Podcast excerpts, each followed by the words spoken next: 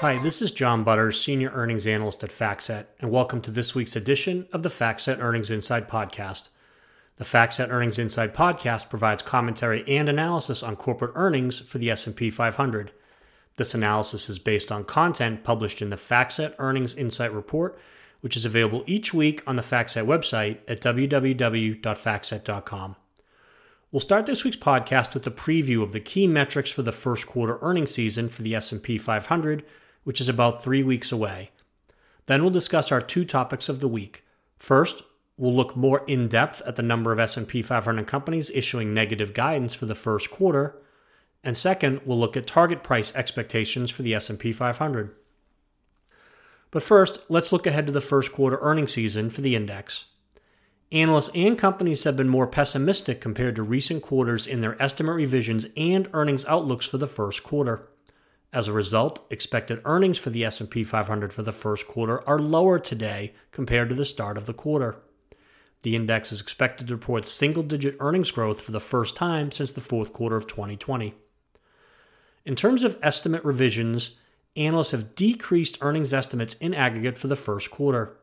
We typically look at the change in the bottom up EPS estimate for the index to measure EPS estimate revisions by analysts. The bottom up EPS estimate for the first quarter has decreased by 0.7% since December 31st. Over the past four quarters, the bottom up EPS estimate increased by 4.2% on average during the quarter. However, in a typical quarter, the bottom up EPS estimate usually decreases by 3 to 5% during the quarter. In terms of guidance, more S&P 500 companies have issued negative earnings guidance for the first quarter compared to recent quarters as well but we'll discuss this topic in more detail in the second half of the podcast. Because of downward estimate revisions and more companies issuing negative guidance, the estimated year-over-year earnings growth rate for the first quarter is lower today than the estimate at the start of the quarter. The S&P 500 is expected to report year-over-year earnings growth of 4.8% as of today, compared to the estimated year-over-year earnings growth of 5.7% back on December 31st. If 4.8% is the actual growth rate for the quarter, it will mark the lowest year over year earnings growth rate reported by the index since the fourth quarter of 2020 at 3.8%. Seven of the 11 sectors are projected to report year over year earnings growth, led by the energy sector at 237%, the industrial sector at 32%, and the material sector at 31%. On the other hand, four sectors are projected to report a year over year decline in earnings, led by the financial sector at negative 24% and the consumer discretionary sector at negative 14%. Looking ahead, analysts are calling for earnings growth of 5.6% in the second quarter and 9.4% for all of 2022. The forward 12 month PE ratio is 19.5, which is above the five year average of 18.6 and above the 10 year average of 16.8. However, it is below the forward 12 month PE ratio of 21.3 recorded at the end of the fourth quarter back on December 31st, as prices have decreased while forward earnings estimates have increased over the past few months. And during the week, four S&P 500 companies, including one Dow 30 component, are scheduled to report results for the first quarter. High-profile companies expected to report earnings during the week include Walgreens Boots Alliance. Now let's move on to our first topic of the week, which is the number of S&P 500 companies issuing earnings guidance for the first quarter. As of today, 95 S&P 500 companies have issued EPS guidance for the first quarter. This number is slightly below the 5-year average and 10-year average of 99. Of these 95 companies, 66 have issued negative EPS guidance and 29 have issued positive EPS guidance. Now, in determining whether guidance is positive or negative, we compare the projection of the company to the mean EPS estimate of the analysts at the time of the guidance. The number of companies issuing negative guidance is above the five year average of 59, but equal to the 10 year average of 66. The number of companies issuing positive guidance is below the five year average of 40 and below the 10 year average of 33.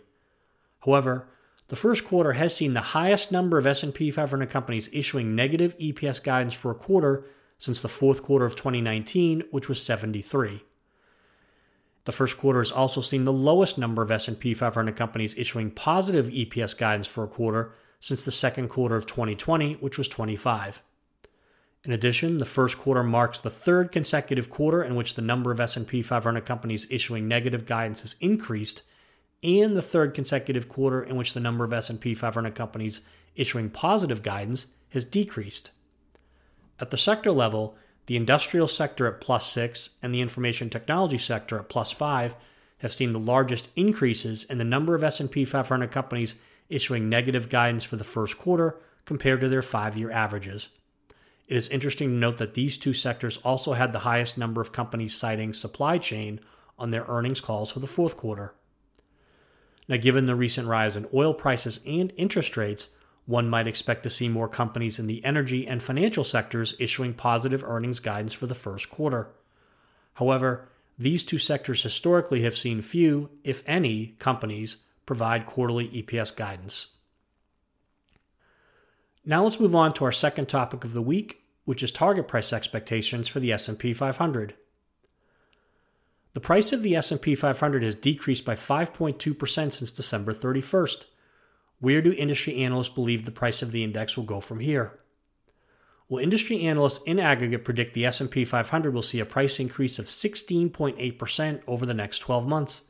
This percentage is based on the difference between the bottom-up target price and the closing price for the index as of March 24th.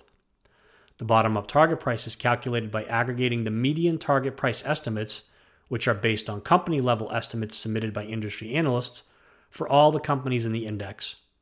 On March 24th, the bottom up target price for the S&P 500 was 5278.60, which was 16.8% above the closing price of 4520.16. At the sector level, the communication services sector at 28%, the consumer discretionary sector at 21%, and the information technology sector at 20% are expected to see the largest price increases as these three sectors had the largest upside differences between the bottom up target price and the closing price on March 24th. On the other hand, the energy and utility sectors, both at 5%, are expected to see the smallest price increases as these two sectors had the smallest upside differences between the bottom up target price and the closing price on March 24th. How accurate have the industry analysts been in predicting the future value of the S&P 500? Well, in recent time periods, industry analysts have underestimated the closing price of the index 12 months later. Over the past 5 years, industry analysts have underestimated the price of the index by 2.8% on average using month-end values. Over the past 10 years, industry analysts have underestimated the price of the index by 0.1% on average, again using month-end values. On March 31, 2021, the bottom up target price was 4477.71. On March 24, 2022, the S&P 500 closing price was 4520.16. Thus, industry analysts underestimated the closing price at the end of March of 2022 by about 1% nearly 1 year ago. However, over longer time periods, analysts have typically overestimated the closing price 12 months later. Over the past 15 years, Industry analysts have overestimated the price of the index by 7.7% on average, again using month end values. It is interesting to note that after rising for 21 straight months, the bottom up target price has declined over the past two months. Since January 31st, the bottom up target price has decreased by 0.8%. Despite this recent decrease, industry analysts still predict the index will close above 5,000 in 12 months. However, the movement in the index price and the movement in the bottom up target price have a high positive correlation. Thus, if there is a continuation in the decline in the price of the index, there will likely be a continuation in the decline in the bottom up target price. This concludes our podcast for this week. Thank you for listening. For more information on the topics discussed today and other market moving trends, please visit the FactSet website at www.factset.com and check out the full FactSet Earnings Insight Report, our FactSet Insight blog, and our Street Account podcasts. And of course, stay tuned for next week's edition of the FactSet Earnings Insight Podcast.